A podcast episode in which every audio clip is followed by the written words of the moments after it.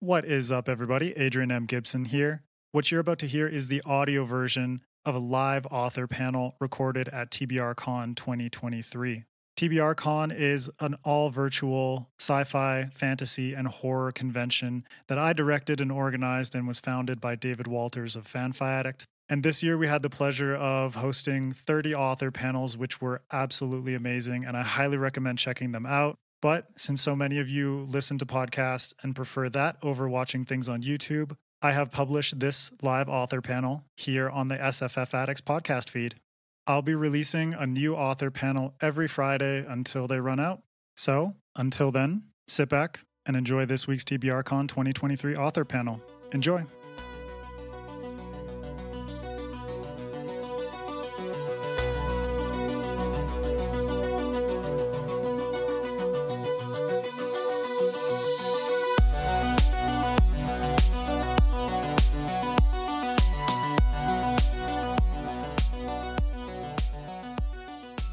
Hello, everybody. I'm Dyrk Ashton, and this is the Evolving Landscape of Urban Fantasy panel, populated with an all star cast of panelists.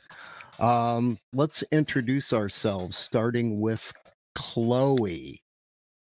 Hi, everybody. I'm Chloe Neill. I am the author of, I think, 26 books. 27 wow. will be out um, later this year. I know it's insanity. It's there's no need for it. Um, most of my books are urban fantasy. I also write young adult. Um, most of my books are about vampires. Um, the most recent are Heirs of Chicagoland, which is the um, sequel to the Chicagoland Vampire series. Um, and I've also written books set in New Orleans, post-apocalyptic magic, young adult, and then also a uh, kind of Napoleonic alt history with magic. So that's where I am. Nice. TL? Hello, I am Tendai Huchu writing as TL, which I feel rather inadequate because I've only got four books at the moment. I'm working my way towards 26.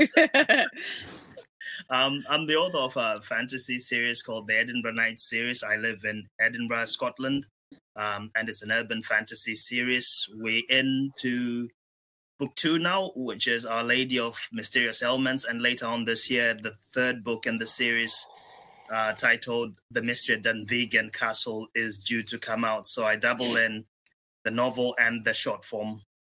Thank you. Nice. Claire?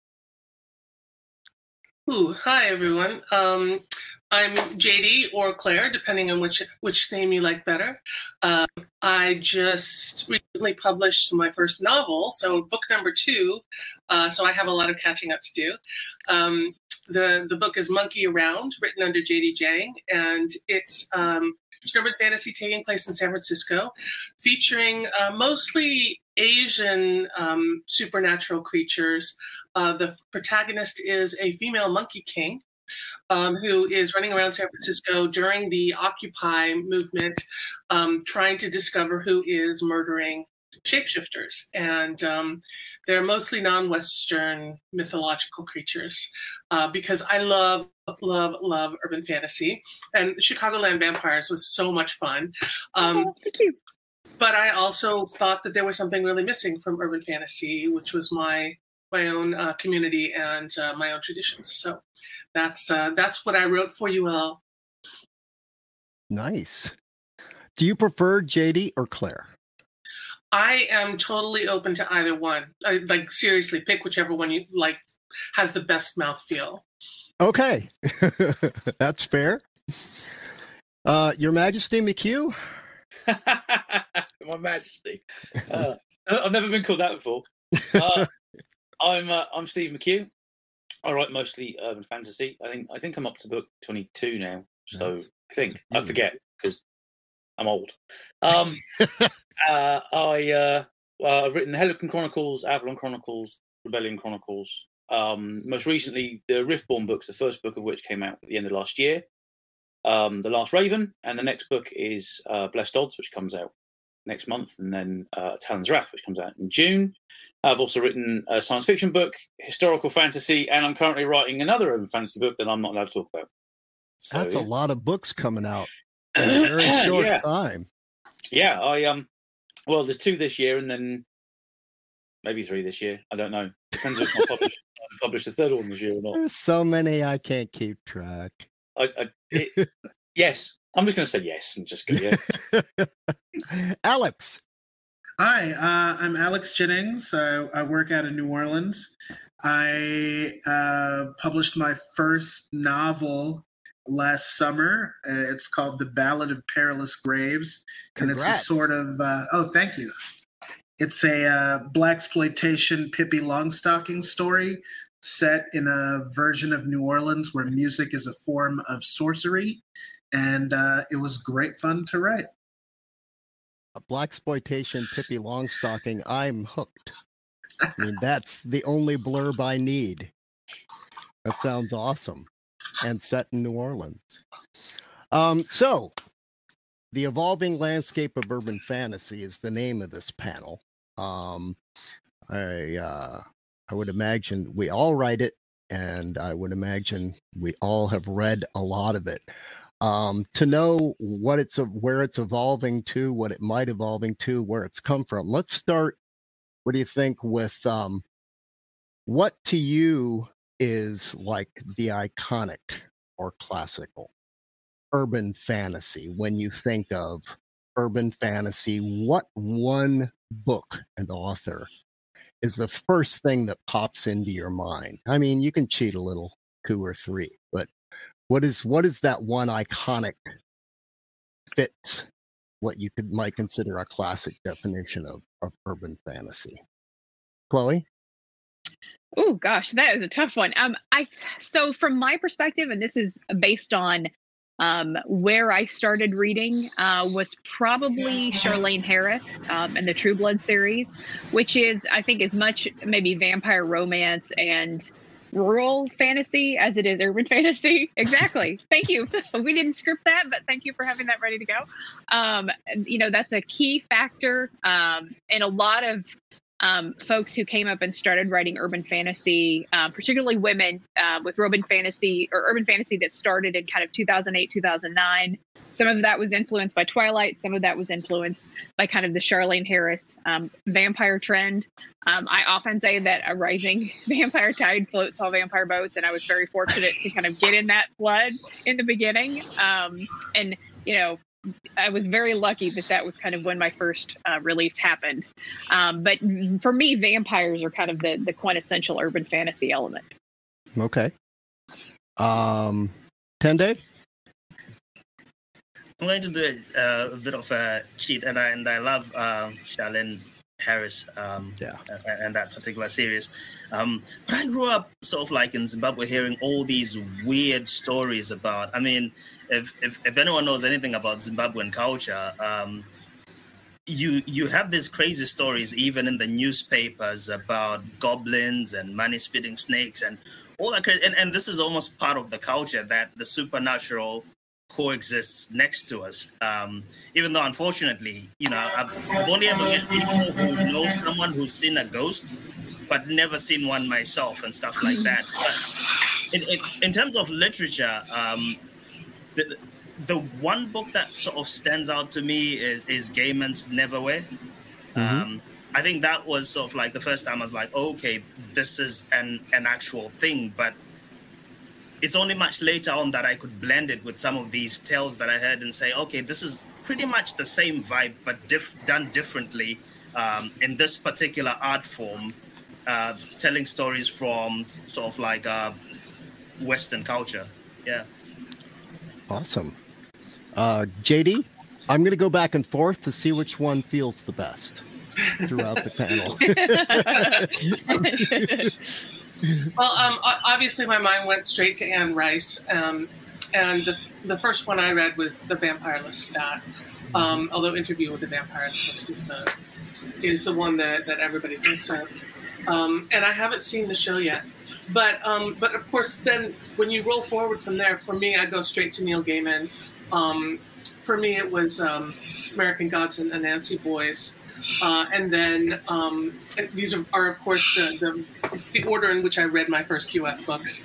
And then um, China Miéville's um, King Rat. Mm-hmm. Cool. Steve. Uh, I don't know what my first urban fantasy was, if I'm honest with you.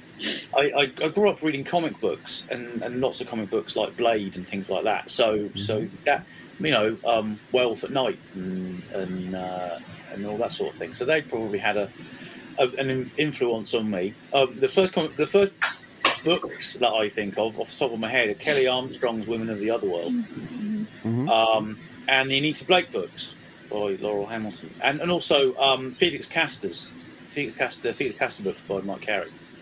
I think, yeah, I think those three kind of the, the, what they were in my mind at the time, especially the quintessential urban fantasy, and then Neil Gaiman and and Rice and and you know even you can go further and further back to you know Dracula and stuff like that if you want to thought, think of that as urban fantasy instead of horror, but but yeah, I think uh, comics was my were, was my starting position, and then I went from there. Awesome. Alex. Well, a lot of mine have already been mentioned. Um, you know, the Anita Blake books, um, the Vampire Chronicles, uh, things like that. But I'm also really big on The City and the City by China Mieville, uh, as well as The Tane. Um, I, I love pretty much everything Victor LaValle has ever committed to paper.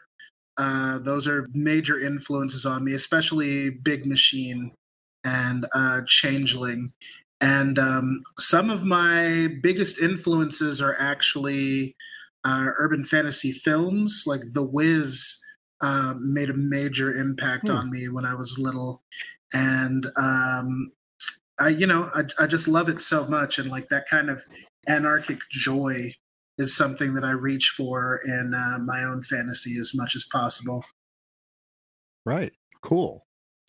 Um, it took me a while to even get my head wrapped around urban fantasy at all. In fact, my uh, my the Paternus trilogy, I've only written three books. Um, is I didn't even call urban fantasy, but now I do, and everybody calls it epic urban fantasy. For me, the uh, uh, the first the first thing pops into my head when somebody says urban fantasy is is Dresden Files. Um, the wizard demon hunter with a franchise kind of thing.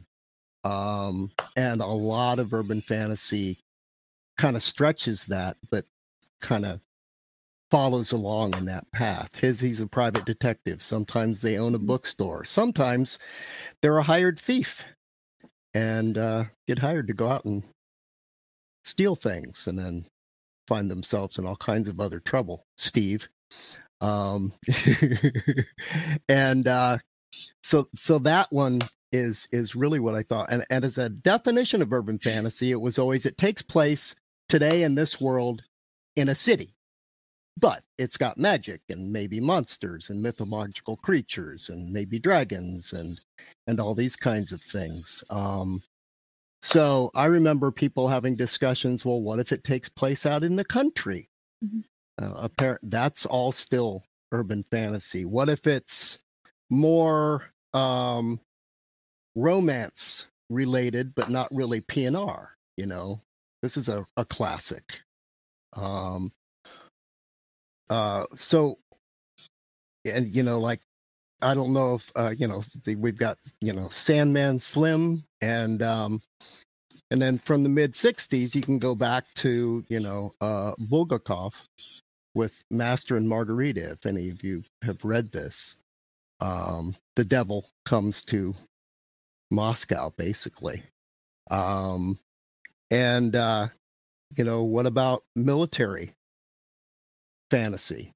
You know that that takes place today in this world, but you've got, you know, special squads going out and having to hunt down, you know, uh, supernatural creatures and such. It's it's such a wide, a wide, broad uh, thing. So, what what all do you? Th- I mean, I've heard people call Harry Potter urban fantasy uh, because they say that's today's London or whatever, some periods London. Then there's historical urban fantasy, right? Um, so what can we how, where do we draw the line of what's not urban fantasy anymore um, how far can it stretch um, if you want to talk about um, things that you know like how uh, what are, what is the broadest range? How far can it go out and that, that you think that it can? And then you know where do your books fall within that you think? The the books that you write where do they fall within within that uh, scale? Um, let's start with alex. Um, I think mine fall kind of dead center of urban fantasy, um, even though my publisher likes to market them as uh, contemporary fantasy. Um, but like Mhm. they're very much tied to life in the city, the sensibility of the city, especially such a, a strange and idiosyncratic city as New Orleans. yeah and that's you know that's a good question too what's the difference these days or is there any between urban fantasy and contemporary fantasy steve Uh, to answer the first question, I think it can be stretched as far and wide as you'd like. Yeah. Depending on the story. Urban fantasy encompasses tons of things. Um, what do you think it has to have it, what does it have to have? yeah It has to have probably magic. I think that's it has to be have magical characters, mythological characters of some description that defy uh, what we can do now. Um, but but take place in today fiction. in the real world I well, see that's the thing because my books are mostly set in modern day, Mhm. but they're also set historically. So, um, No Gods, Only Monsters is set in ancient Rome, and but it's but it's t- uses the same trappings as urban fantasy. There's magic and mythology and monsters and Medusa and Diana and, and um, Athena and all the rest of that sort of thing, and and then my my Hellequin books they've they've got realms. So things Mhm. like Mount Olymp- uh, Olympus is a realm, and Mhm. um, the Arthurian mythologies in there, and Greek and Norse and Valhalla and all this kind of stuff. They're all in there as well because I just decided that I like mythology, so I used all of it. Um, and then mix and match how I feel like it on the day. So I think there's no real, you can't. There's there's there's nothing to stop you Mhm. basically. If you want to set, I've read I've read urban fantasy before that was set in a slightly science fiction kind of universe, but Mhm. in terms but in terms of technology, at least there was science fiction sort of tech. Although it's not, it wasn't, it didn't feel like science fiction, and I think there's there's something to be said for the feel of it. Um, Okay. that it is magic and monsters and mayhem, but it doesn't necessarily have to be set in modern day uh, historically. Okay. Or you know uh futuristically. But i think having the magic and monsters and all that kind of thing is is the crux of what urban fantasy is. Um and i think setting it on earth even if it's set in the future or in the past or whatever is probably or on earth uh, earth somewhere linked to earth i can't say earth because some of my books weren't set on earth um so uh, yeah, all these big chunks of them weren't set on Earth. So uh, yeah, and I think I think it's whatever you want it to be. I think that's the beauty of urban fantasy and the beauty of quite a lot of um, uh, genres, horror as well. It- You know, you can you can set it when you like. Really, it's it's it's less easy to set it when you like when you want to write a science fiction space opera or you want to write an epic fantasy. You can't really set a space opera in ancient Rome. That would be really weird. Um, and good luck to anyone who decides to try that. Um, but otherwise, I think you can just. I think I don't think there's a limit on it. The limit's your imagination and what works for the story. There you go. awesome thanks jd Sorry, little trouble all with my mic there. Um, it's all right So now I am going to have to write at least a story that is a space opera set in Rome. Come on, come on, Steve. You knew that was going to happen. Um, so I, I agree with Steve to a certain extent, but I'd like to refine on it. I don't think it's anything, um, and I do think that there there is a line between uh, contemporary fantasy and urban fantasy, and that is that um, uh, urban fantasy doesn't have to take place in a city, but it does have to take place in a particular geographical area that functions as a whole um, and that um, that functions uh, that is like a, a single organism or um, a single ecology or a single machine. Um, the way that a city is a single organism, ecology, or machine. Um, in uh, in the True Blood series, um, the Southern Vampire series, that's Bontemps, and and then the broader world of that particular kingdom and these um, the vampire world is organized into kingdoms and um, and the, and then there there there are smaller like counties with sheriffs and stuff like that. So there's a there's a kind of a, a machine. There's a system um, based on geography and um, and government within that geography. So that is urban fantasy, even though it's it's actually Bontemps is a small town. It's in kind of an ex-urban area. Um, you pointed out um, the Mercy Thompson series. Um, that is that takes place in in the the, the Tri Cities area in Washington, um, mm-hmm. and um, so like like I said, it doesn't have to be a city, um, but it has to function the way the city functions geographically, and um, and I think I think it's important in that way because um, the the the frizz the fizzle from urban fantasy comes from the contrast between um, the the rational everyday that we recognize from our own lives and the magic that we introduce into that rational everyday. So we have to see uh, the world functioning the way that we expect the world to function in this very orderly um, this very orderly way with bureaucracy and government and um, and municipalities and so forth um, to get that the the kind of um, fizzle the fizz that that urban fantasy offers. And I'm actually going to contradict myself. I mentioned um, Anansi Boys and American Gods as urban fantasy, but I don't think that they are, according to my definition, I think that they're contemporary fantasy because um, they are not focused on particular urban areas okay. uh, or particular geographical areas. Um, and they're not also not focused on the way that everyday life functions in terms of you know bureaucracy and um, and government and um, municipality and so forth. Um, and okay. I think my book, uh, Monkey Around, right here, um, is right right in the sweet spot. It's it's about San Francisco. San Francisco is an actual character. Um, there's an actual um, uh, what's the uh, what's the word? I I forgot the word. Um, there's an actual spirit of the place in um, like a, in a, a, sentient a sentient uh, um, characteristic to the city itself? The city has a spirit that, oh, okay. that has agency and, and, and communicates right. with the, the characters. So it's so it's um, a it's it's a lich city. no. um no, you know that there's an actual term, and this is my chronic fatigue syndrome brain uh, kind of makes it difficult for me to find words, but um, I'll come up with it again later. No, and it's a um, it's a concept that actually pops up in, in a lot of urban fantasy. Mm-hmm. We'll come mm-hmm. back to. It. Yeah, very, very. um Yeah, never mind. Chloe. Oh, you've got your uh, mic muted.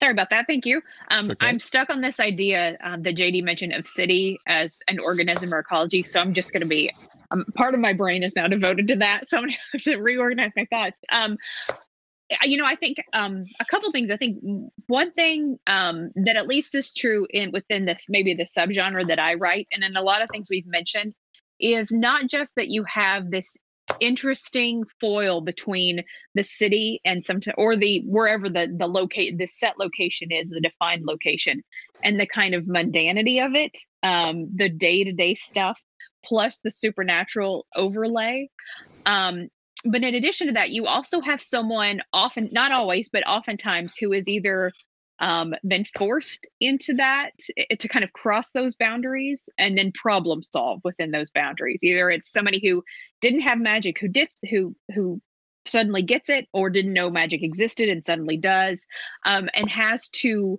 exist kind of between those worlds crossing over. Um, someone had mentioned that maybe there's a detective maybe it's somebody who owns a bookstore. I think that was mentioned too.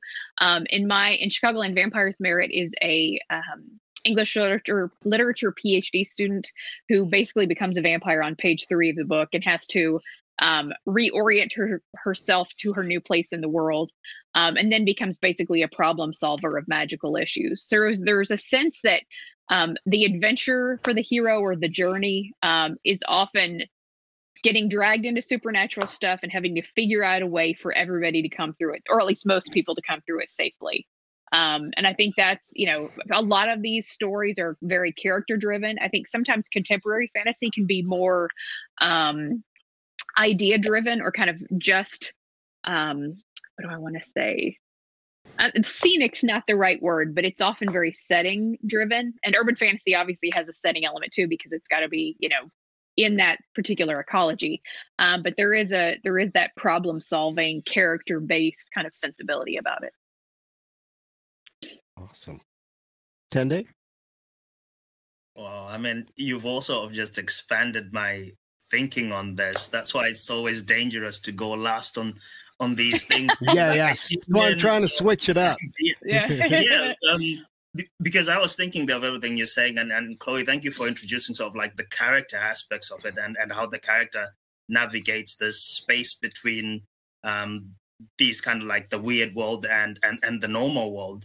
Um, but I just wanted like a bit of clarification b- before I really get into it from JD because uh, something sparked in me when you were talking about American gods as not quite being urban fantasy. So just to clarify, are you saying it has to be a specific kind of location that's maybe limited geographically, as opposed to a character moving from city to city?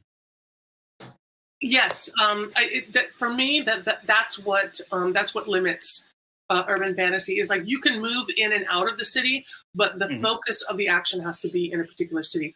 And I remembered the term that I'd forgotten. It's genius loci or loci, oh, depending uh-huh. on how you define it. Okay, um, okay. thank you for that. It's it's very interesting because because even when um, you were speaking about the master and the margarita, when I first read it, I never thought, you know, I never considered it uh, urban fantasy. And I think a function of that also has to be the positioning within the publishing, the marketing of, of, of the publishers as well, that that sometimes tends to mm-hmm. shape our perceptions of what it is right. we, we are reading. Right. I mean, um, Alex, you mentioned the city and the city, uh, mm-hmm. uh, which I love. It's been a while since since I read it, and and and I was sat there thinking, yeah, but magic's got to be part of this. And I, you know, you had police officers in there and it's fairly bureaucratic. I don't recall anyone doing any magic until I thought, okay, hang on, you've got these two cities that are cross hatched in the same space. Mm-hmm. So just the act of of Mieville playing around with the geography um,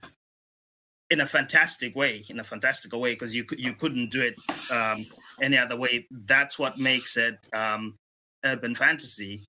So I guess kind of just trying to to round up what you guys are saying, it's it's you have to have the urban aspect and and and this is almost why I, I tend to struggle a little bit with um books that might be set in the country being defined as such mm-hmm. because I, i've got a sort of more limited view of of sort of like what urban is. Um, and mm-hmm. a city definitely is it. A town, yeah. But the smaller the, the, the space becomes, I, I, I think it has to be it has to have something to do with the built environment as well in, in the world building. So if there aren't sort of like man-made structures dominating the landscape and the landscape is more natural, then I, I, I tend to struggle with sort of like fantasy in that location uh, mm-hmm. being defined as as urban fantasy. Um, so for me, there definitely has to be that aspect of of the built environment it's taking and and the weird shit that that happens there. I, I hope I'm making some sense because yeah. listening to you all has scattered my thoughts everywhere. That's what we're here for. To scatter everybody's thoughts. Um so it sounds like it could be a lot of things. JD has the has the the the most defined it sounds like um def definition definition of it and by that definition a lot of things would be more um, contemporary fantasy. You know, Steve, your books do jump around in time, but Yep. they're based they're they're based in London. I mean, The first one is, and after Yeah. that, they're kind of they're based all over the place. they Um, move all over the place. Yeah. Yeah, I don't. I don't think I've written any book Yeah. ever that Yeah. meets the definition that that definition of urban fantasy because they've Yeah, mine moves around quite a bit too. So, so by that definition, mine would be much more um, con- Contemporary. contemporary Hmm. fantasy. Yeah. Um, and then we've also got what they call magical realism, right? Um, which is a genre. Um, all of Gaiman's books are always get put in magical realism categories. Um, and um, all that is, I think, is that it is that in the world, in the kind of contemporary world, um, magic, vampires um, uh, are normalized. They're not something people don't know about. It's something everybody knows about. Very much like in Charlaine Harris's um, uh, series, uh, because everybody knows that everybody now knows they didn't may have not have known, but they now in this in this milieu of of the series, people do know that vampires and things, other things, do exist, and they just live with it. Um, and uh, that's you know, and and contemporary fantasy or urban fantasy could could be magical realism or not, right? It could be something hidden. It could be something not hidden um like jim butcher it's very much jd's kind of thing because it takes it chicago is a big part of it, it is a big part of the whole dresden files series. Um uh but it is not magical realism because the the general population does not know that this stuff is going on. Um so it's um it's it's it's a this is a really fun genre, if we could even really call it that, to talk about.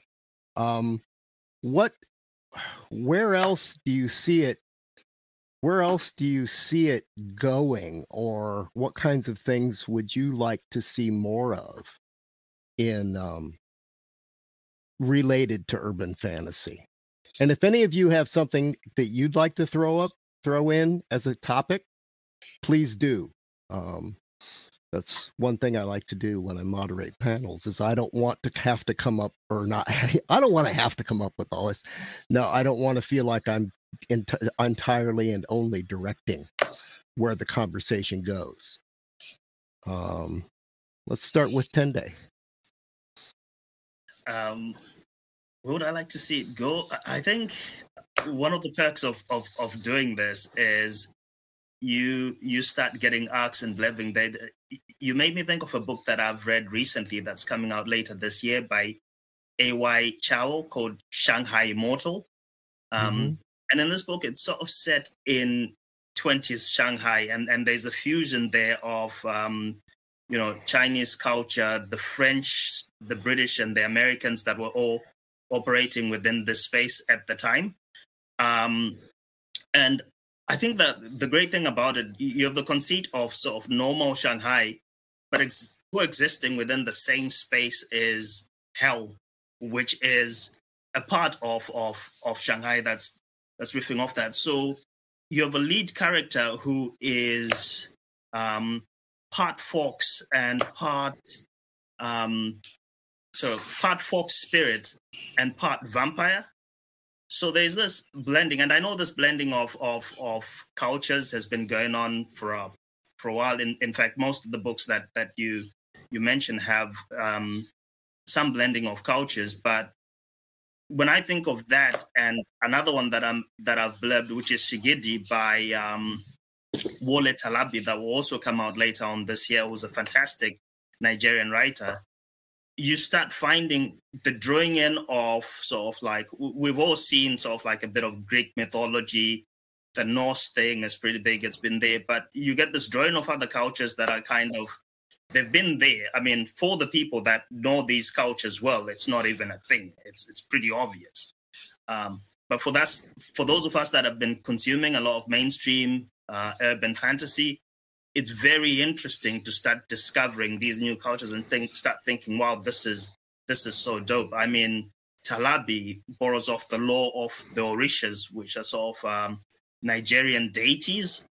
Um, but then he mashes that up with deities from Sri Lanka, um, British deities, and and and it, it gets a bit mad to be honest. It's it, it's a heist novel, but the way he does it is so beautiful. So I, I think that kind of blending, but also across across time. Um, the reason I mentioned um, A.Y. Chao's work is as well. It's it's 20s Shanghai, but it's distinctly urban, and so you have that historical element of it. Um, I, I think even as we are going through the definitions earlier, there's a sense that within this particular genre, whatever it is, if we've even managed to define it, a, a crucial aspect is this blending and borrowing of stuff from different genres and different cultures and, and, and stuff. And I think that's only going to intensify.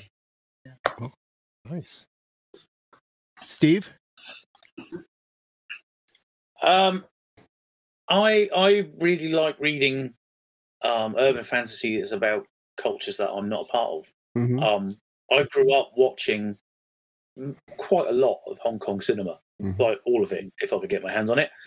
and I always liked stuff like the Mr. Vampire films and things like that. So, urban, any urban fantasy that kind of touches on on um, Asian mythology and and and just you know it's just even mythologies that I I personally didn't know much about until I started writing, like you know Russian mythology and Slavic mythology and Indian mythology and stuff like that. I only bits and pieces of them, so I, I enjoy reading books about those because that that a lot of that is new to me. like um, so I'd quite like to see more of it. I'd like to see more um, more diverse authors getting a chance at writing urban fantasy in their, you know, tell their stories. Um, and I think the more diverse it is, the better it is for everybody.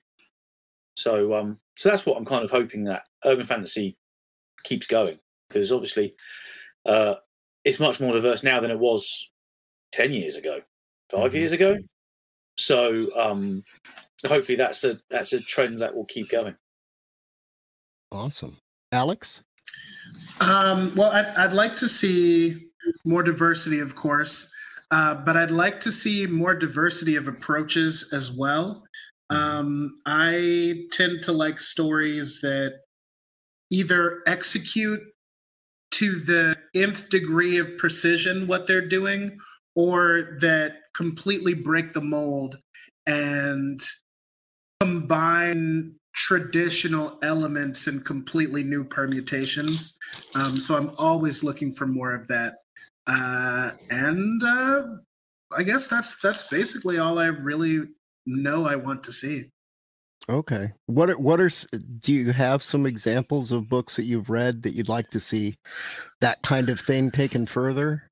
I, I would like to see uh, a premise like the city and the city mm-hmm. taken to the absolute um, point beyond. Uh, I like there's so much there to build on, and I can actually uh, talk about it in terms of some of China Mieville's other work.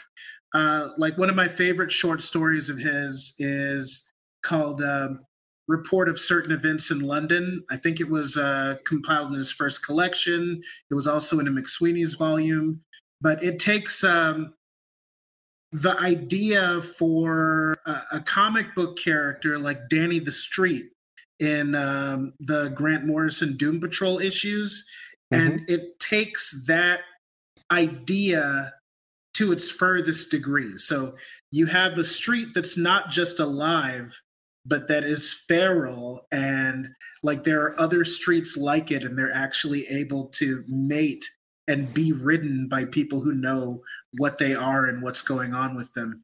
And so so it takes something that Mieville didn't originate himself and like expands on it and elevates it in this just beautiful way. And I I, I love that kind of energy in anything I read. Nice. Very cool. Chloe?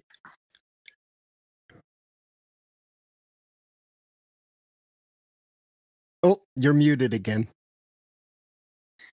Sorry, but I do that so I don't sniffle. I'm just No, gonna leave it off, and you no, guys can just okay. listen to me sniffle for the next hour. No, it's fine. Um, one of the things that TL mentioned was the idea of um, kind of stories where the supernatural is just part of the way of life, not necessarily in a everybody knows about it, but where you cannot draw that line between um, what is quote unquote real and what is quote unquote supernatural.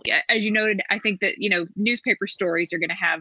Here's what happened with the demon yesterday. The demon had this particular update, um, but I I think one more, more urban fantasy more more types of urban fantasy uh, more uh a wide more wider ranging mythos than just western mythology i want to see. But i really love this idea of um the mythology that's just so ingrained to the human experience that it's not even thought of as a separate thing. Um, and i have i have my list of books that i read last year and one of them and i will apologize in advance for the author's name i don't know if i'm going to say it correctly but it's Vagabonds by Eloghosa Osunde, which was fantastic. And it is such a story of just the integration of the supernatural so that it's not even the supernatural it's just it, it just is. It's just the world. And when you do that well it is transportative um, and it's totally engrossing and i just absolutely adore that approach. It's such a unique approach um, and i i can't think of a lot of books that do it um, that kind of take that focus at least in an urban fantasy because there has been such a focus on like i mentioned the character who has to fight the supernatural problems and then maybe becomes the supernatural hero um, him or herself um, so that idea of the integrated magic I, I just it blew my mind and it was really really wonderful and also more urban fantasy because the market has been very difficult in the last few years so that would be my other wish for the future would just that there would be more of it Yeah. Claire. Um, so i- instead of repeating what everybody said, which I totally agree with, um, and and what Alex mentioned that that story by China Mieville is one of my favorites, the Feral Street story. So highly recommend reading that. Um, so yeah, uh, diversity of um, of mythologies and diversity of approaches. Um, but I, I did want to mention that um, what Chloe and I have written um, is I think a subgenre of urban fantasy, which is you know the paranormal detective story. Um, there are you know there, there are detectives, there are enforcers, there are people who are hired to, to cross over the cross the border the borderlands and um, and do kind of organizational things. Um, and um, that particular subgenre it has sort of did for a couple of uh, decades take over urban fantasy the definition of the term urban fantasy, even though there was a lot of other kinds of urban fantasy happening in and around it. And then, um, and then the market got glutted, and um, since 2015, everybody's been saying urban fantasy is dead because this this type of paranormal detective subgenre has been dead. And um, and what uh, another uh, Asian American urban fantasy writer, um, Sarah Kuhn, said um, when her first book came out. Al- also wonderful, also taking place in San Francisco, called a super or heroine complex. Um, is uh, she? You know, she just it was kind of a throwaway line, but she was like, you know, th- they declare urban fantasy dead as soon as the diverse people could start telling our stories in it, and it's like, you know, what about us? This has been about vampires and werewolves for Yeah. 20 years, and then all of a sudden we start bringing in different mythologies, and everybody declares urban fantasy dead. So I would like to see, um, because urban fantasy is very much alive and and is more diverse than ever right now, and there's so much amazing diverse urban fantasy coming out, including paranormal detectives like my own, Maya McQueen, um, and, um, and but also including completely different approaches like Alex's um, uh, The Ballad of Perilous Graves, which is amazing and delightful, and everybody should run out and buy it. I'd like I'd like for readers, what I'd like to see is on the other side, I'd like for readers to make room on their reading lists and in their heads again for urban fantasy because I, it might be because the attention was taken off urban fantasy, but it has completely blossomed behind the scenes, a little bit behind the scenes, ever since it was declared dead seven or eight years ago. Nice.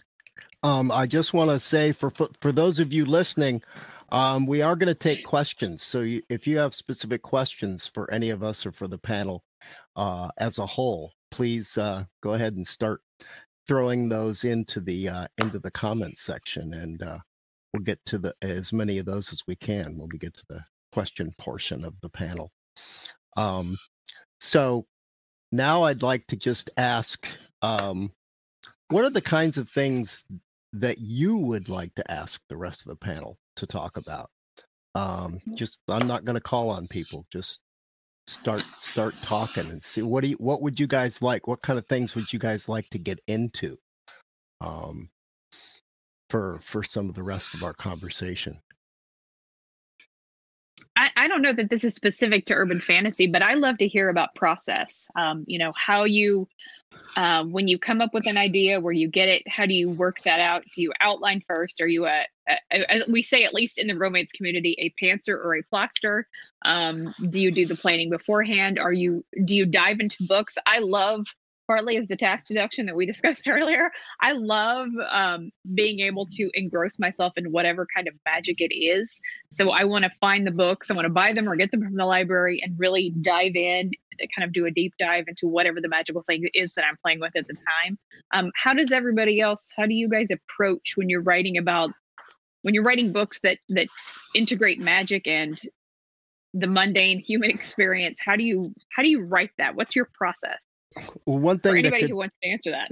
uh, that could be a general. You're right. That could be a general question for any kind of writing. Yeah, yeah. But, but but we could narrow it down a little bit to urban fantasy because if we're writing about New Orleans, right, or Edinburgh or London, um, uh, and you know, uh, my my books start out in Toledo, um, and they move to different different locations around the world, um, and to, well, and some other worlds and some different other weird shit, but. Um, there's there's a certain it, writing comp- contemporary fantasy and cert- and and urban fantasy there's a certain um type of research or or um knowledge of the world you you you have to put in that's different from if you're just completely making up some you know pseudo medieval kingdom right? Um so maybe we could talk about process and research um, when it comes to writing about real world locations and things like that and how, how do you approach that? Alex? Um, good question. I mean that that was sort of a long time coming for me in my approach uh, because I was writing about a city that uh, I was not born and raised in. Uh, Mhm. I moved here when I was like 26 or 27, and you know there is a lot of gentrification going on, especially in the wake of Hurricane Katrina, and uh, there's a lot of marginalization of people who are born and raised here. So I knew that one thing I didn't want to do was take up space not meant for me and like try to present some sort of definitive version of New Orleans and its culture and its people that isn't mine to comment on. Uh, so that was one of the reasons why I created this sort of alternate New Orleans um, that I could shape as I see fit and use that to make my statements uh, without acting like they're the end all be all of what can be said about the city. Um, I'm also approaching the book that I'm working on now with that same sensibility, and I hope I get it right. I'm sure people will tell me one way or the other. That is Okay. a unique thread of writing urban fantasy, contemporary urban fantasy set in an Yeah. existing city. Is you really hope you get it right. yeah Oh. yeah yeah either that or be so general that n- still no one can can say Yeah. you're wrong because you're so general I'd like, Name I, honest, look on a map and name a name a few street names and you're all good right honestly, I don't know how to make that work. I also like, I, I'm not really good at setting things in places that I'm not intimately acquainted with. Mhm. Like I Mhm. need to I need to know what it feels like to have the air of that place on my skin, uh, to be immersed in its culture and, and the minds of the people that live there. Uh, so, you know, when I, when I look at some of the work that influenced me most, like the work of Alan Moore, who wrote these stories set in the United States that um, worked well without his ever having been over here or explored these places. And, you know, I kind of wish I could do that myself, but Yeah. I just don't think so. And it's a very different world now having the internet. Imagine doing the same things that we do on a daily basis with a typewriter and no abil- and having to get on a ship True. to go to travel anywhere, right? Steve? Uh, well, to answer Chloe's question, I, I'm I, I answer mostly. Make it Yeah. up as I go along. Um, I know how the book ends. I know, I know how the book ends. I know the main plot points I want. I do all the world building beforehand, and then I just crack on. That's crazy. love I have such such admiration for people who can do that. I just I Yeah. absolutely cannot. At the end of every day, um, because I know when I start the chapter, I know how it'll end. I don't know how the chapter's going to end before I start it. Um, but at the end of every day, I read back what I did the day before and make any changes I need to, and then just go on from there. Um, so yeah, that's how I've done. it. I've, I've tried to do it plotting, and it fails miserably. My brain goes, "No, we're doing this," and then we go and do this. So uh, I've, I've decided not to fight with myself and just let it happen. Whatever Um, works. yeah, well, it works, so I'm happy. Mhm. Um, as for the the places, uh, most of my books I've never been to the places I've set them. Uh, Mhm. I I've never been to Brooklyn.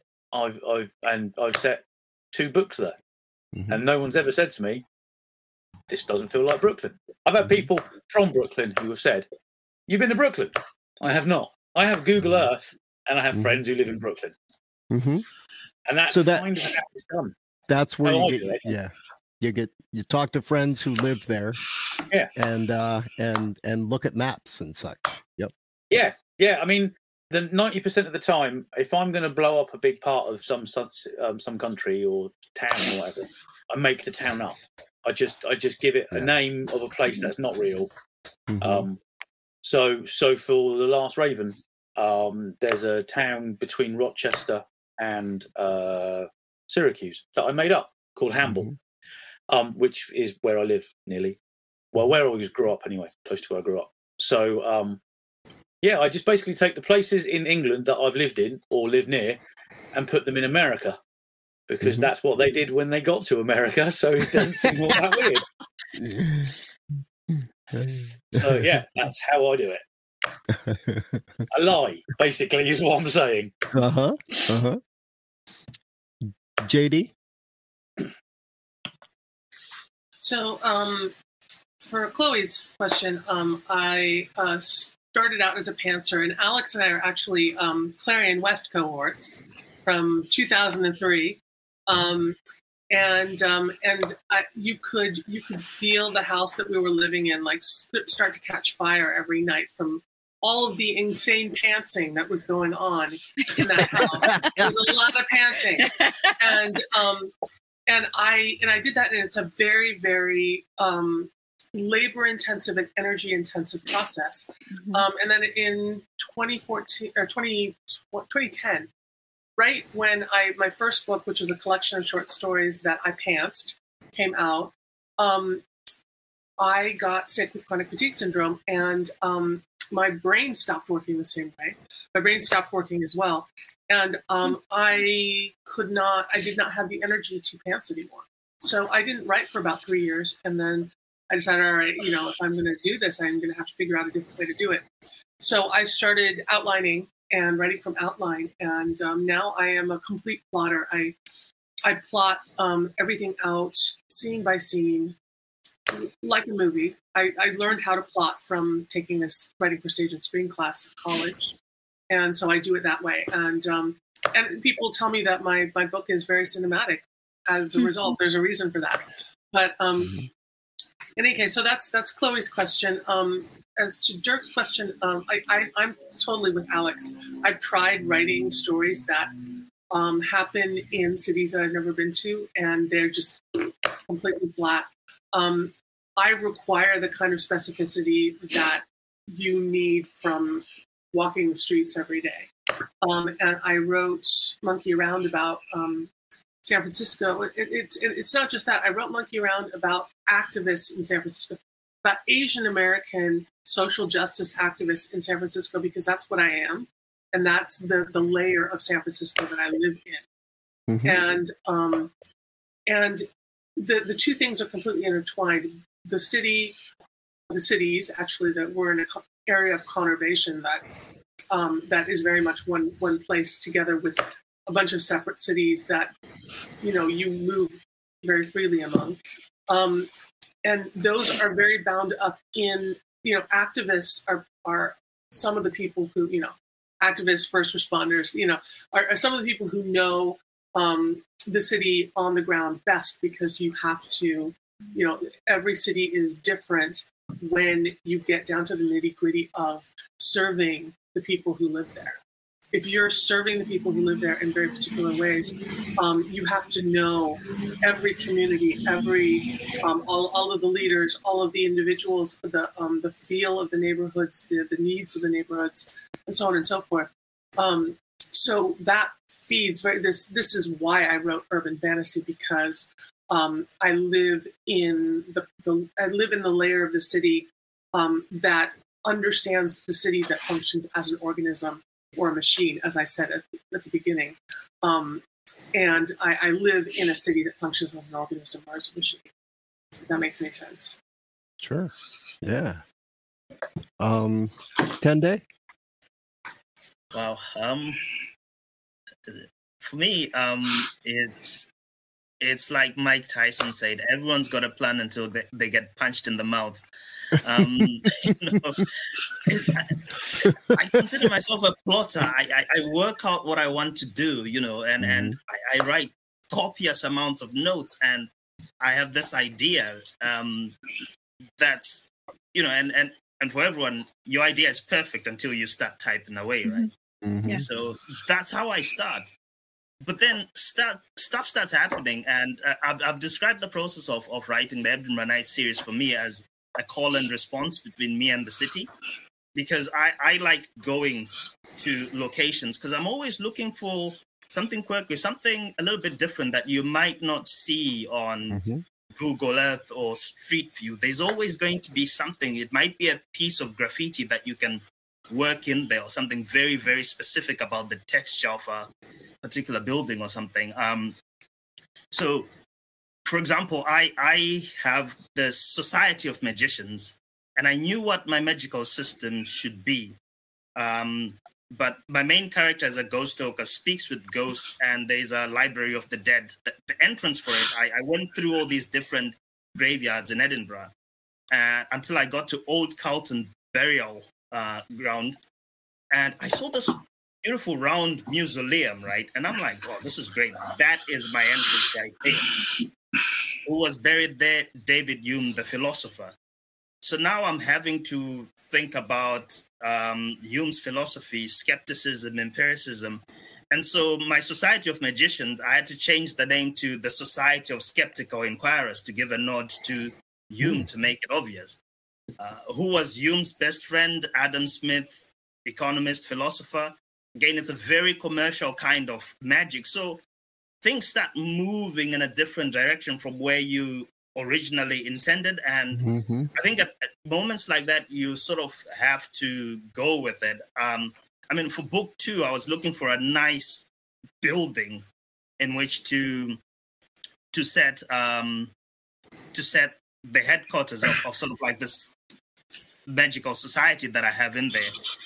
And there's this building that I love in the new town, which is called um, it's called Dundas House, and it's on St Andrews Square, and it's the headquarters for the Royal Bank of Scotland. Now I've got this building that I like, but I have to go deep into banking history. Why are they there in this old bank building? And so I went down the rabbit hole, kind of like researching the history of the Royal Bank of Scotland. And it turns out that history is tied into empire, slavery, colonialism. I mean, it's the whole history of modern Scotland after you know from the time Scotland joins the union with England in 1707 onwards. So this history starts pouring forth from the buildings. Now these are spaces that I've been passed. I moved to Edinburgh in 2005 as a student, so nearly 20 years now, not quite.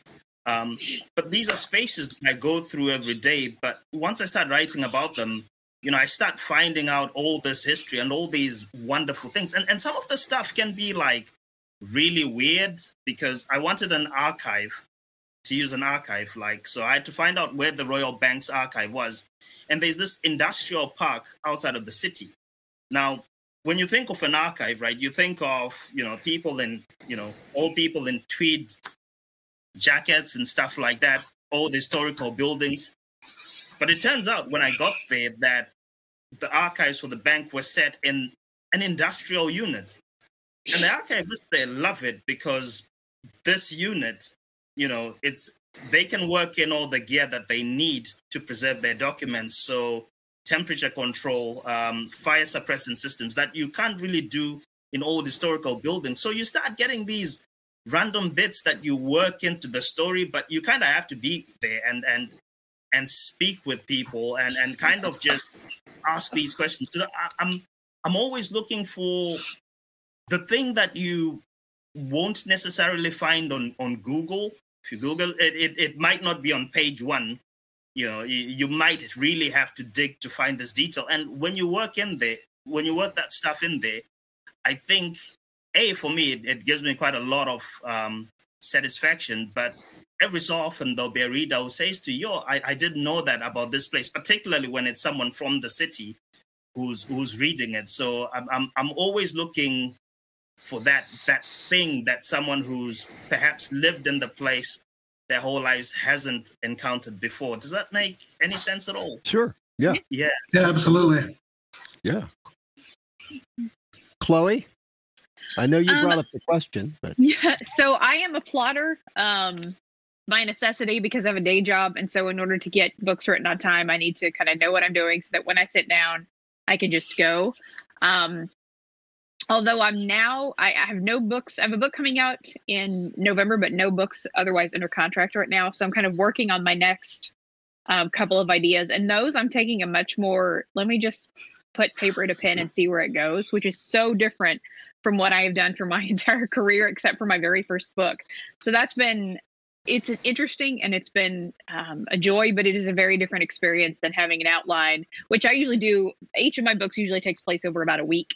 So my outline, um, I know where it's going to start, I know where it's going to end, and then I I uh, kind of set out the big events that are going to happen in each of the subplots over the course of the seven days. So I have basically on day seven, so and so goes here, they learn this, they learn that, and then I can write and add in the banter and the action um, as I go along.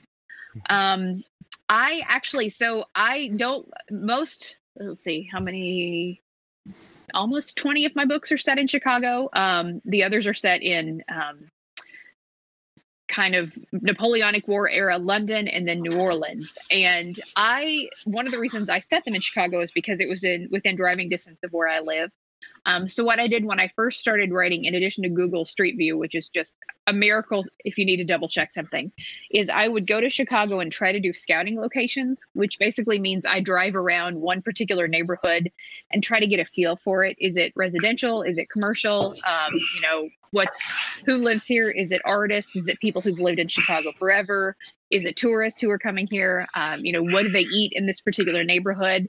Um, and it was really by kind of understanding the neighborhood and looking, as TL mentioned, for those little Chicago specific details um, that I kind of was able to build the Chicagoland world. But I, it's really hard to find that stuff on Google Street View or on Google. I mean, as much research as you know as you can do, and I have there's an entire shelf up there. The first two shelves on the far left are all Chicago books. Um, so I kind of read my way through it, but you you it is hard to replicate being on the ground and looking for those little details of who is passing you as you walk down the street. You know, what kind of cars are going by? What does the air smell like? Does it smell like hot dogs? Does it smell like, you know, a gas station over here? Does it smell like a tourist popcorn stand? Um, so to the extent that I can, I like to be on the ground. Um, that's true for New Orleans as well, which is just so many layers of history and knowledge and architecture and food. Um, I mean, and also I like to go for the food. To just be honest, Chicago and New Orleans have fantastic food to offer, so that is a big incentive to go and be on the ground when I can. And while you're out there, Chloe, sorry if I can jump in quickly. Have you ever experienced this thing that happens where you work in a, a particular location and then they close it down or they knock the building down? Yep, yep, that's very frustrating. So I have a scene in my in the book that is being edited right now where it's just it's an empty lot that didn't used to be, but it is now. But then maybe it you know it came down for some supernatural reason. I do, um, and I can't remember who noted that if you're going to blow up a building, it might have been Steve. If there's something you're going to blow up, maybe invent that one because Yeah. then you know y- i- if there's something I'm not sure of, I tend to make it up for for reasons like that because you never know what can happen down the road. Cool. I um I uh have always been a plotter, but then I'll stop and change things as as needs be because sometimes like Steve said, so, no stories doesn't need and often for me it's the characters tell me, yeah, we're not doing that. We wouldn't do that. So they have to do something else.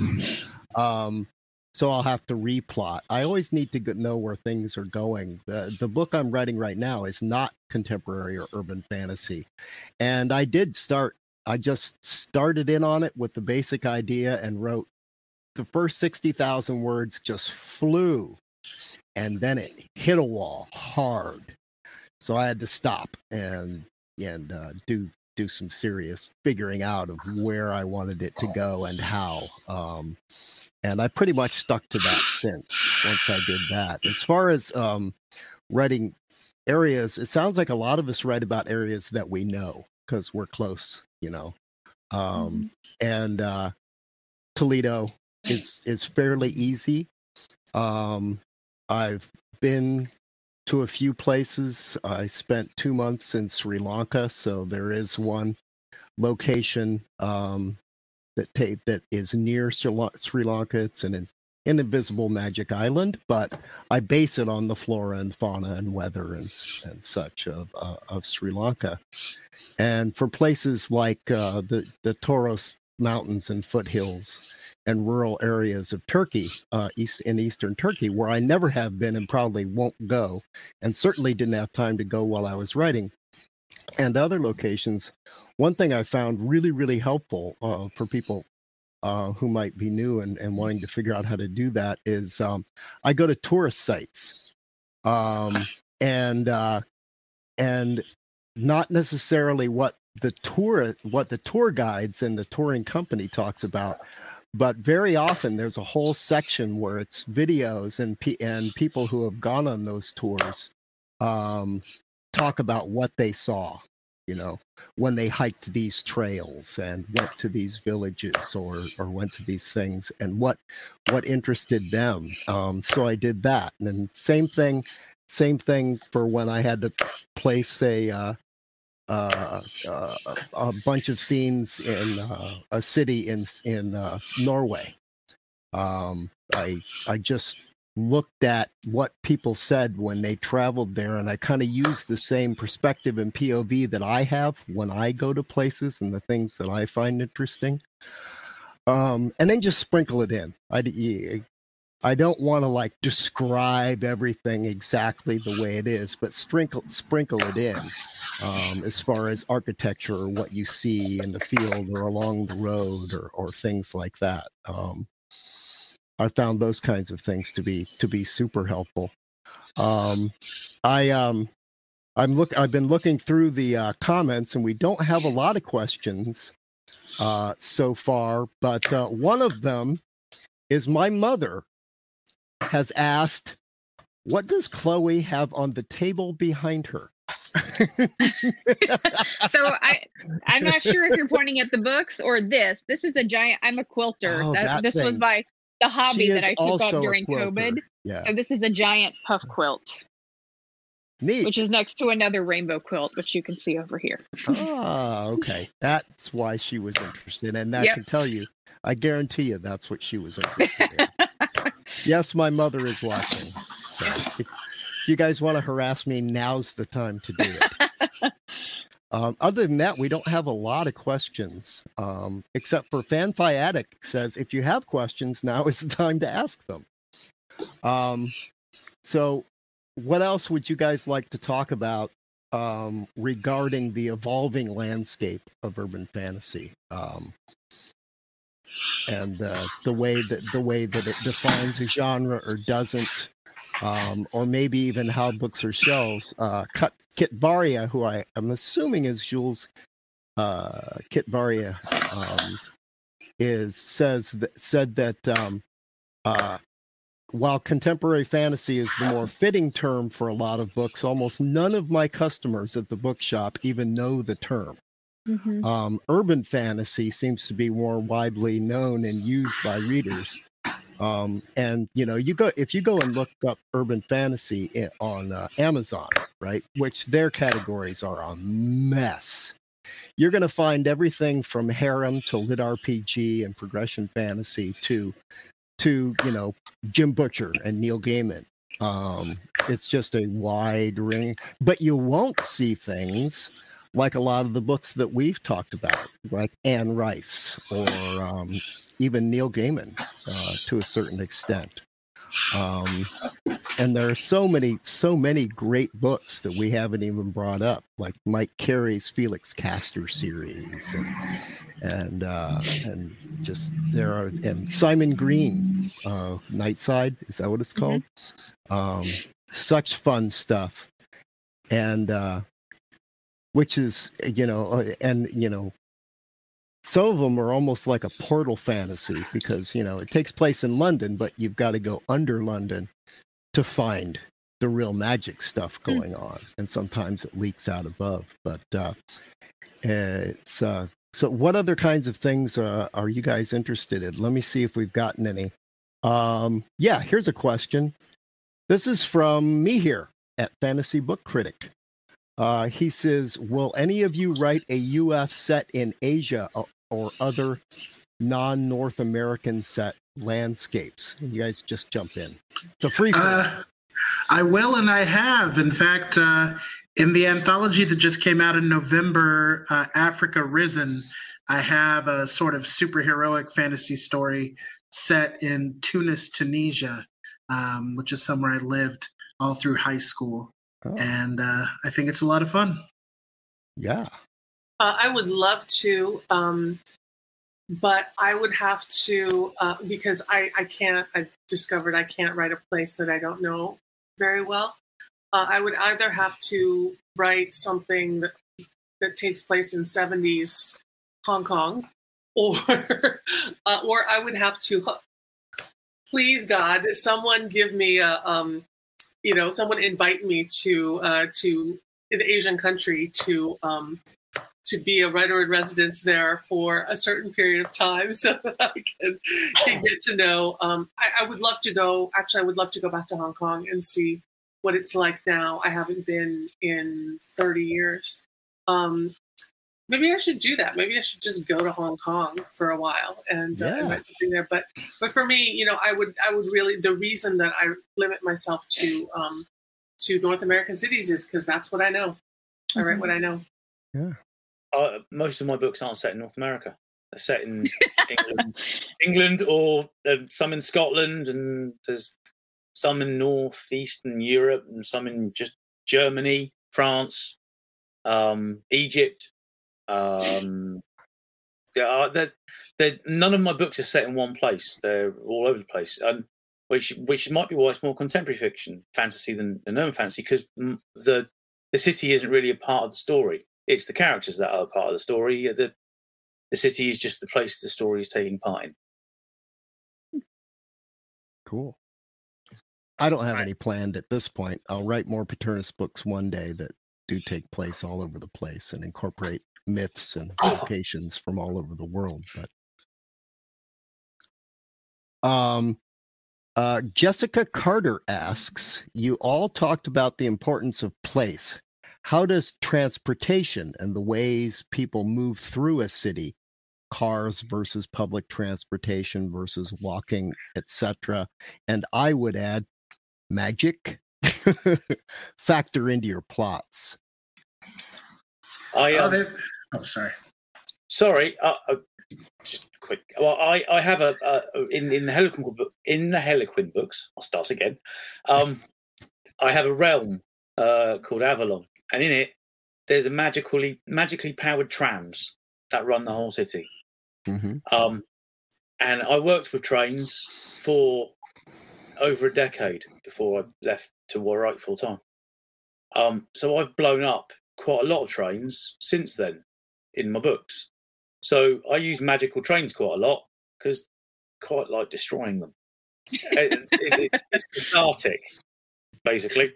Uh, so that's kind of so I, I, I like to think about transport, especially if it's uh, a non-Earth city um, how they're going to get around and and uh, and the like. So yeah, trains and trams are my particular favourite mode of transport. hmm Alex, you had something?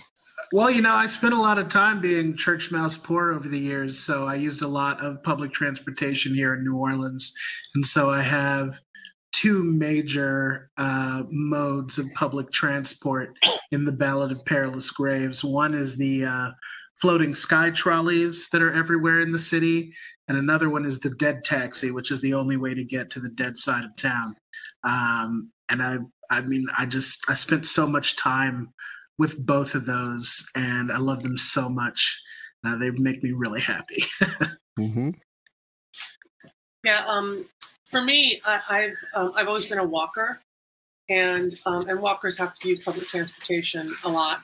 Um, and the, the Bay Area is very very connected. Um, in in if you if, you know if you're somebody who needs to um, get around to a lot of different places in a city, you need the public transportation because um, even if you have a car, there's never any parking. So, um, so I was able to parlay that into um, into an urban fantasy in which I have a character who's very, very highly superpowered and can fly. Mhm. But she does get tired after a while. A lot of shit's going on. You know, she's a excuse my language. Um, she's a she's an activist. She's a barista, and she's um, she's investigating a murder mystery. So you know, she has very, very long days. At the end of some days, she's too tired to fly so she ends up taking BART or bumming a ride off of somebody. So there's um, there's a lot of integration of um, with various characters of um, you know some characters who are um, water creatures who swim, but then they have to take Muni to work. Um, or um, you know a character who flies to work, flies across the bay to work, but is too tired to fly home, so she has to take BART home. Um, and and it you know it's it's a it's a kind of a magical mirror to the way that people actually function in a city like this where um, you might walk somewhere and san francisco is very walkable you might walk somewhere um, and then it's late at night and you don't want to walk home so you you know um, you take uh, ride share or you take the bus or what have you um, so yeah there's a there's a lot of mix and match transportation in my city Chloe or Tendai, Anything on that one? Um, so for me, I- I think the transportation elements, especially in the Chicago books, are not um, they're not magical in any respect. But it, you know, Chicago is a very big city. It is walkable in certain neighborhoods. Um, with your if you're in the neighborhood, but it is a big city and it's hard to cross. uh, You know, kind of just on foot. Um, but the you know it comes up most often if there's a tra- traffic snarl and whether you're on a bus or you're in a car it can be very difficult to get across town to that um, magical emergency when you're sitting in traffic on the Dan Ryan and it's been backed up for an hour. So I would say it's in Chicago at least it's more of a hindrance um, to solving magical problems than a magical element in itself. And one of the things I try to do in the Library of the Dead is to use geography and landscape as a way of playing around with time. So you have um, horse-drawn carts moving next to electric vehicles, um, and uh, sort of resurrected bits of Edinburgh that don't exist anymore. So you know, it's it's it's a little bit weird and and and disorienting for for some readers, or, or at least so, so I've been told. Um, but I did that also because where I'm from in Zimbabwe, you have, say, Harare, which is a very modern city, you know, but you go outside of it just 20 minutes away, and there's people that are still living in sort of traditional huts that are attached. So I kind of use these elements as a way to say, well, the story is slightly set into the future, in the future, but it draws on on this history. So by doing that with the transportation um, that the people use within the story, I found that as a interesting way of kind of pointing to what I'm doing with time, as opposed to the normal thing where you just play with chronological leaps. Yeah. Mhm. Yeah, um, transportation in any sort of fantasy is is is something that you really have to think about because you know even in in in uh, a medieval European based fantasy like um, uh, uh, Game of Thrones, some people can ride dragons. You know, the rest of them have to haul their asses around on their feet or horses, right? All the time. And things, distances take a certain time to cover. Um, of course, in the TV show, when things, when dragons start to travel a lot faster than they ever could before, um, things get a little weird. Um, and you have to kind of follow those rules. Um, so uh, I just decided that only under very specific certain circumstances and from certain locations could anybody ever teleport. And um, very few can fly. Um, some have the power to stretch space um, and and move, but most of them just even the even super ancient and powerful beings. One these these two characters in in my book two get stuck in one location um, and they could physically run from Toledo to New York City if they needed to and just never stop and get there.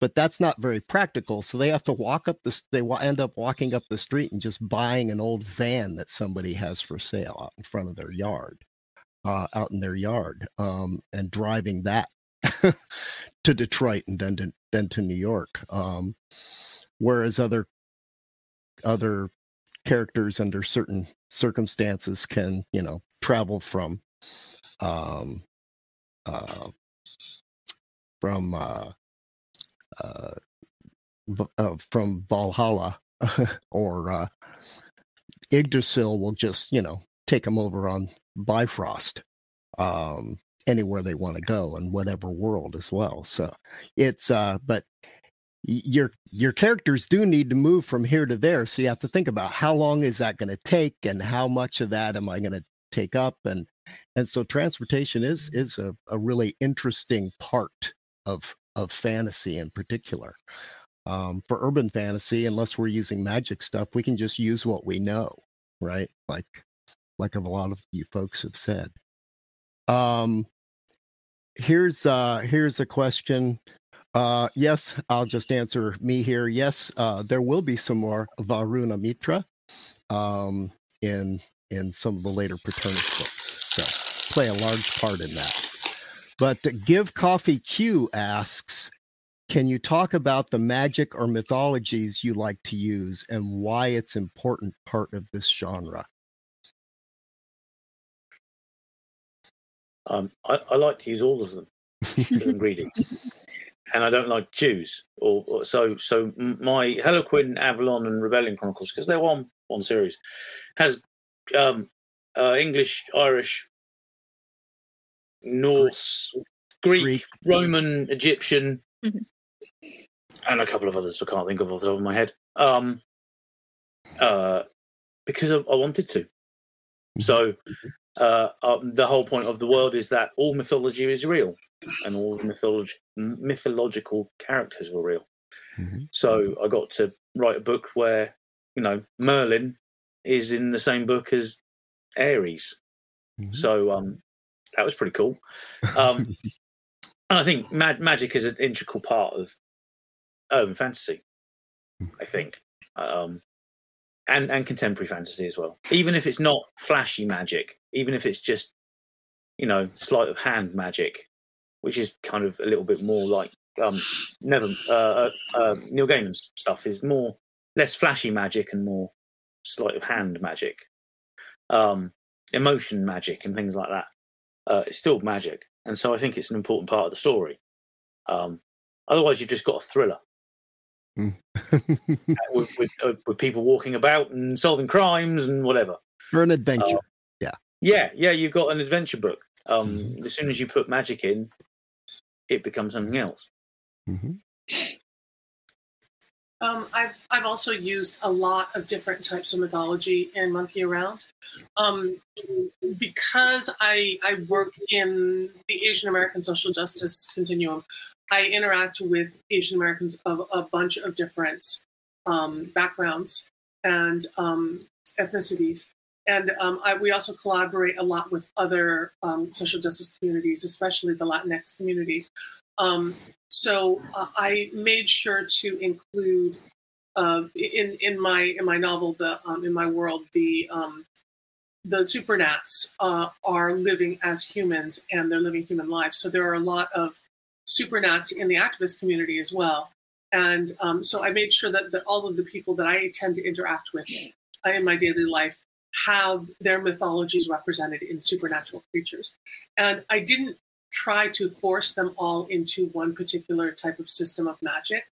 Um, there's there is like one general system of magic in in my world, and there's ambient magic, and then there's inherent magic.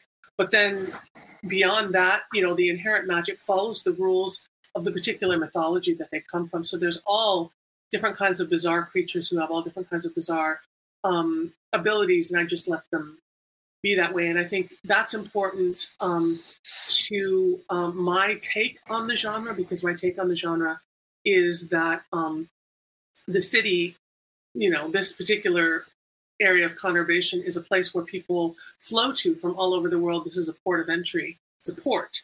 And people flow in and out, um, and cultures flow in and out, and languages um, and cultural mores and uses flow in and out. And so the mythologies flow in and out as well. And um, sometimes they clash, and sometimes they meld, and sometimes they just live um, alongside each other. And that's important. It's important to reflect the, the actual nature of the city and the magic of the city. Cool.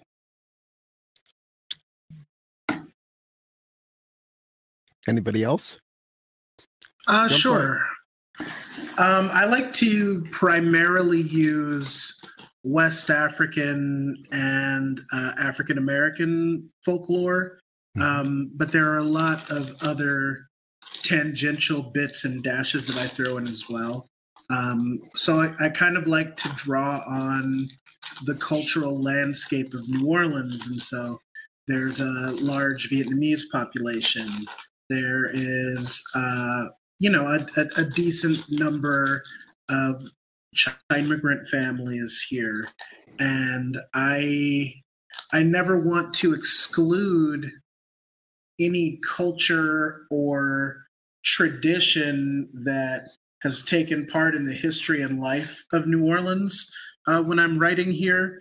So uh, the thing that i like to do is always be extremely careful with people's mythology, traditions, and folklore, and uh, treat them as I would, you know, a contemporary religion, um, and make sure that I'm not trying to be authoritative in any way. Um, Mhm. So, yeah, that's what I like to do. Nice. Um, we only have a few minutes, but um, uh, we have a question here from Kit Varia. Says, "Can you? Re- I think this is a good way to end up. Can you recommend some more diverse books? Um, as you said, there are a lot of lot more of them out now. What um, more diverse um, uh, books that you know of and have read and liked that would you guys like to re- recommend? Uh, somebody who is not often on the radar of um, fantasy and SF fans is Ladee Hubbard. Uh, she she does write literary fiction, especially at short length, and uh, she has a short story collection. Uh, her most recent book called uh, "The Last Suspicious Holdout." But uh, she also wrote two fantasy novels, "The Talented Ribkins," about a, a family of black uh, superpowered individuals, and a sort of prequel of sorts called The Rib King. And all of her books are fantastic. She studied under Morrison, and uh, she's a truly lovely person as well. Nice. Um, I would um, strongly recommend in urban fantasy. Um, there is uh, the beginning of a series which I don't think is going to be continued by Rebecca Roanhorse called the Sixth World series, which Mhm. takes place in the near future on um, the Navajo Nation or the Diné Nation. Um, and that one's fantastic. Um, there is a a, a recently completed trilogy called um, The Greenbone Saga by Fonda Lee, which everyone agrees is urban fantasy, even though it takes place in a secondary world. Um, absolutely wonderful. Um, and um, there are um, there are series by uh, Zen Cho, by um, let me see Oh, I, I mentioned earlier Sarah Kuhn, um, and oh uh, P. Djèlí Clark. Djèlí is D J E L I. P. Djèlí Clark um, has um, I think uh, is it two novels out now, or, or is it two? I, I can't remember the, the number because I haven't read the, the the second one yet. But there's there's like a there's a, a, a either two um, novellas in a novel or a novella I think it's two novellas and a novel, but that was I was going to recommend those and Rebecca Roanhorse's too. Those are both fantastic series. Yeah. Three three novellas. Three novellas. Three novellas. Okay. Yeah. And Can I also quickly recommend a Yeah, fantastic yeah. author? His name is C.T. Rwizi. Um, Mhm. the first book in the series is called Scarlet Odyssey. It is a fantastic, fantastic work of fiction. It's, it's one of those that you read and you're like, why isn't everyone reading this? Because it's so awesome. Um, that's one I would, I would hope people buy. Scarlet Odyssey. Okay. Mihir recommends Haunting of Tram Car 13. Yeah, that's one of the Peter Djèlí Clark novellas, Yeah. and that is fan. They are so good, and it, it tends to they fall into um the the subgenre of urban fantasy that um Jadie mentioned earlier. It's it's very much in that classic um solving magical problems arena, but in a completely um fantastic uh and new world. They're they're just fantastic. They're really good. Awesome. And um, if, if and if nobody has read this, this now this is this right here is um, is definitely in the contemporary fantasy realm um, rather than urban fantasy. But the um, the new series by Dhonielle Clayton called The Marvelers Mhm. is um, we talked about Harry Potter earlier, and um, this one is kind of like the diverse, non-transphobic Harry Potter. Um, Mhm. which which starts in New Orleans and then goes up into the clouds literally and is takes place mostly in the clouds but touches down in New Orleans um, a, a couple of times and um, and it is it's a it's a children um, at a at a wizarding school story basically but the but it's just her imagination is prodigious and it's it's just full of delightful details and so forth the marvelers Nice. Anything else? I, I I'd like to recommend Chasing Embers by James Bennett. It's Mhm. about um, uh, it's it's the first book in the um, the Ben Garston series. It's about dragons in in but they look human, um, and they're great. And and uh, yeah, I, I, I um I really enjoyed them. So they deserve to be much bigger than they are. No. That's that's always the case. It seems. Yeah, yeah, it really is. Oh, I, I'm looking forward to a day when we don't have to say that about Yes. more more diverse stories, right? That's Oh. uh, but- I'm sorry. I, I would also recommend No Gods, No Monsters by Cadwell Turnbull. It's the Okay. first in a trilogy and it's fantastic. okay. Cool. All right. Well, that's uh 93 minutes. I think we're uh I think we're about done. Thank you everybody.